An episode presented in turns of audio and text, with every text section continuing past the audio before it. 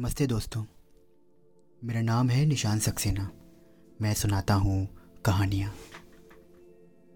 आइए सुनते हैं आज की कहानी जिसका शीर्षक है आत्म संगीत लेखक हैं मुंशी में प्रेमचंद और आवाज़ है निशान सक्सेना की।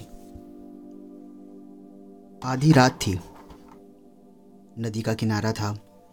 आकाश के सारे तारे स्थिर थे और नदी में उनका प्रतिबिंब लहरों के साथ चंचल। एक स्वर्गीय संगीत की मनोहर और जीवनदायिनी, प्राण पोषणी ध्वनियाँ इस निस्तब्ध और तमोमय दृश्य पर इस प्रकार छा रही थीं जैसे हृदय पर आशाएँ छाए रहती हैं या मुखमंडल पर शोक। रानी मनोरमा ने आज गुरु दक्षिणा ली थी। दिन भर दान और व्रत में व्यस्त रहने के बाद मीठी नींद की गोद में सो रही थी। अकस्मात उसकी आँख खुली और ये मनोहर ध्वनियाँ कानों में पहुँची। वह व्याकुल हो उठी, जैसे दीपक को देखकर पतंग और वो अधीर हो उठी, जैसे खाण की गंध पाकर चीटी। वह उठी और द्वारपालों और चौकीदारों की दृष्टि बचाती हुई राजमहल से बाहर निकल आई, जैसे वेदनापूर्ण क्रंदन सुनकर आँखों से आँसू निकल आते हैं। सरिता तट पर कटीली झाड़ियाँ थीं। ऊँचे कगार थे, भयानक जंतु थे और उनकी डरावनी आवाज़ें। शव थे और उससे भी अधिक भयंकर उनकी कल्पना। मनोरमा कोमलता और सुकुमारता की मूर्ति थी, परंतु उस मधुर संगीत का आकर्षण उसे तन्मयता की अवस्था में खींचे लाया जाता था जैसे आपदाओं का ध्यान न था। वह घंटों चलती रही, यहाँ तक कि मार्ग में नदी ने उसका गतिरोध किया। मनोरमा ने विवश होकर इधर उधर दृष्टि दौड़ाई और किनारे पर एक नौका दिखाई दी।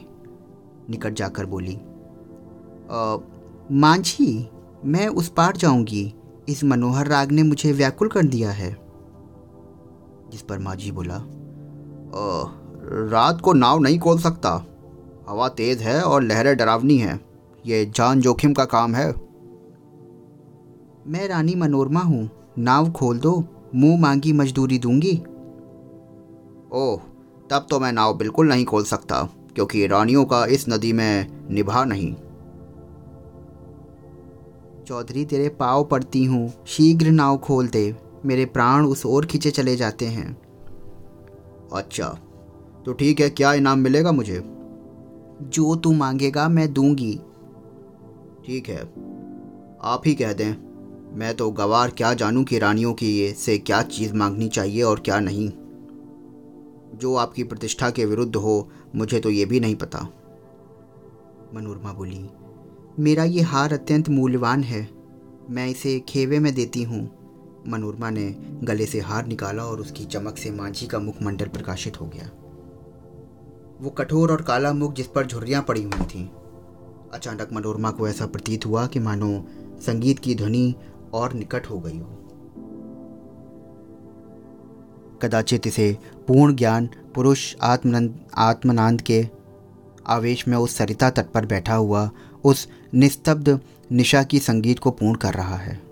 रानी का हृदय उछलने लगा। आह, कितना मनमोहक राग था।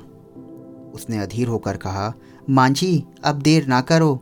नाव खोल दो और इस क्षण को अब मैं धीरज नहीं रख पाऊँगी। मांझी बोला अच्छा ठीक है। पर आप ये बताएँ कि मैं इस हार को लेके क्या करूँगा?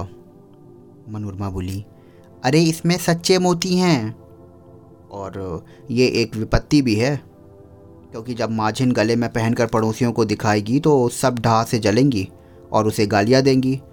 कोई चोर देखेगा तो उसकी छाती पर भी सांप लौटने लगेगा। मेरी सुनसान झोपड़ी पर दिन दहाड़े ढाका पड़ जाएगा।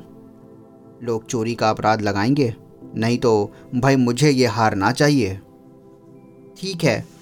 तो तू एक काम कर, जो तुझे चाहिए तू मांग, लेकिन देर मत कर, क्योंकि अब मुझसे धैर्य नहीं है। और प्रतीक्षा करने की तो तनिक भी अब मेरी शक्ति नहीं बची है। इस राग का एक एक तान मेरी आत्मा को तड़पा रहा है। अच्छा ठीक है। मुझे आप इससे भी कोई और अच्छी चीज़ दीजिए। अरे, निर्दयी, तू मुझे बातों में लगाए रखने देना चाहता है क्या? मैं जो देती हूँ वो लेता क्यों नहीं है? और स्वयं कुछ मांग भी नहीं रहा है। मैं इस आत्मिक पदार्थ पर अपना सर्वस्व नौछावर कर सकती हूँ। अच्छा ठीक है। तो ये बताइए कि आप मुझे और क्या दे सकती हैं? मेरे पास अब इससे ज़्यादा बहुमूल्य कोई वस्तु नहीं है। तू अभी के लिए नाव खोल दे। और मैं प्रतिज्ञा करती हूँ कि मैं तुझे अपना महल दे दूँगी, जिसे देखने के लिए कदाचित तू कभी गया हो। विशुद्ध श्वेत पत्थर सा बना हुआ है वो। भारत में उसकी तुलना नहीं है। इस पर मांझी हँसते हुए बोला, अरे, उस महल में रहकर मुझे क्या आनंद मिलेगा? उल्टे मेरे भाई बंधु शत्रु हो जाएँगे। इस नौका पर अंधेरी रात में भी मुझे भय ना लगता। और आंधी चलती रहती है तो मैं इस पर पड़ा रहता हूँ। किरण, तू जब वो महल तो मुझे दिन में ही फाड़ खाएगा। मेरे घर के आदमी तो एक कोने में समा जाएँगे। और आदमी कहाँ से लाऊँगा? मेरे तो नौकर चाकर भी नहीं हैं। फुलवारियाँ भी सूख जाएँगी तो उनकी क्यारियों में गीदड़ बोलेंगे और अटारियों पर कबूतर और आप बीले घोंसला बनाएँगी। मनोरमा, अचानक एक तन्मय अवस्था में उछल पड़ी। उसे प्रतीत हुआ कि संगीत निकटतर आ गया है। उसकी सुंदरता और आनंद अधिक प्रखर हो चुके हैं। जैसे बत्ती उकसा देने से दीपक अधिक प्रकाशमान हो जाता है। पहले चित्तकर्षण था तो अब आवेशजनक हो गया था। मनोरमा ने व्याकुल होकर कहा आहा तो फिर तू अपने मुँह से क्यों नहीं माँगता है? उफ, कितना विराग जनक राग है, कितना विहल कर देने वाला। मैं अब तनिक धीरज नहीं धर सकती। पानी उतार में जाने के लिए जितना व्याकुल होता है, श्वास हवा के लिए उतना ही विकल होती है। गंध उड़ जाने के लिए जितनी उतावली होती है, मैं उस स्वर्गीय संगीत के लिए उतनी ही व्याकुल हूँ। उस संगीत में कोयल की सी मस्ती है, पपी के की सी वेदना है, श्यामा की सी विहलता है, जिसमें झरनों का सा ज़ोर है। आंधी का सा बल है, जिसमें सब कुछ विवेकाग्नि प्रज्वलित होती है। जिससे आत्मा सम्माहित होती है और अंतकरण पवित्र होता है। मांझी, अब एक क्षण का भी मुझसे इंतज़ार ना होगा। और अब ये विलंब मेरे लिए मृत्यु की यंत्रणा है। नौका शीघ्र खोल दे। जिस सुमन की यह सुगंध है, जिस दीपक की यह दीप्ति है, उस तक मुझे पहुँचा दे। मैं देख नहीं सकती संगीत का रचेता कहीं निकट ही बैठा हुआ है और शायद बहुत निकट। मांझी बोला आपका महल मेरे काम का नहीं है। मेरी झोपड़ी उससे ज़्यादा कहीं सुहावनी है। मनोरमा बोली, हाय तो अब मैं तुझे क्या दूँ? ये संगीत नहीं है यह सुविशाल क्षेत्र की पवित्रता है। यह समस्त समूह का नौसौरभ है। समस्त मधुराओं, मधुरताओं की माधुरी है।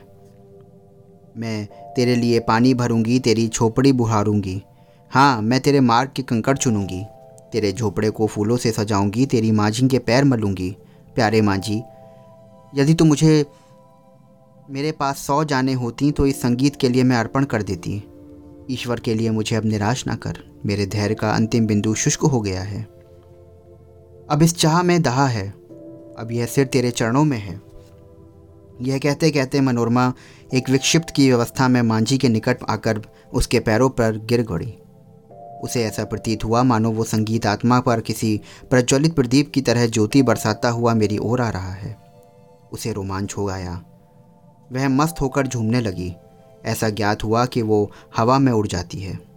उसने अपने पार्श्व देश में तारे झिलमिलाते हुए दिखाई देते थे। उस पर एक आत्मविस्मृत का भावावेश छा गया और अब वही मस्ताना संगीत, वही मनोहर राग उसके मुँह से निकलने लगा। वही अमृत की बूंदें उसके अधरों से टपकने लगीं। वह स्वयं इस संगीत की स्रोत थी। नदी के पार से जाने वाली ध्वनियाँ प्राण पोषणी ध्वनियाँ उसके मुँह से निकल रही थीं। मनोरमा का मुखमंडल चंद्रमा की तरह प्रकाशमान हो गया था और आँखों से प्रेम की किरणें निकल रही थीं। तो दोस्तों, ये थी आज की एक छोटी सी कहानी।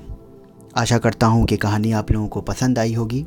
तो ऐसी कहानियाँ रोज़ सुनने के लिए हमारे चैनल को सब्सक्राइब करें, फॉलो करें और स्टार रेटिंग देना बिल्कुल ना भूलें। तो फिर मिलता हूँ आपसे एक नई कहानी के साथ में।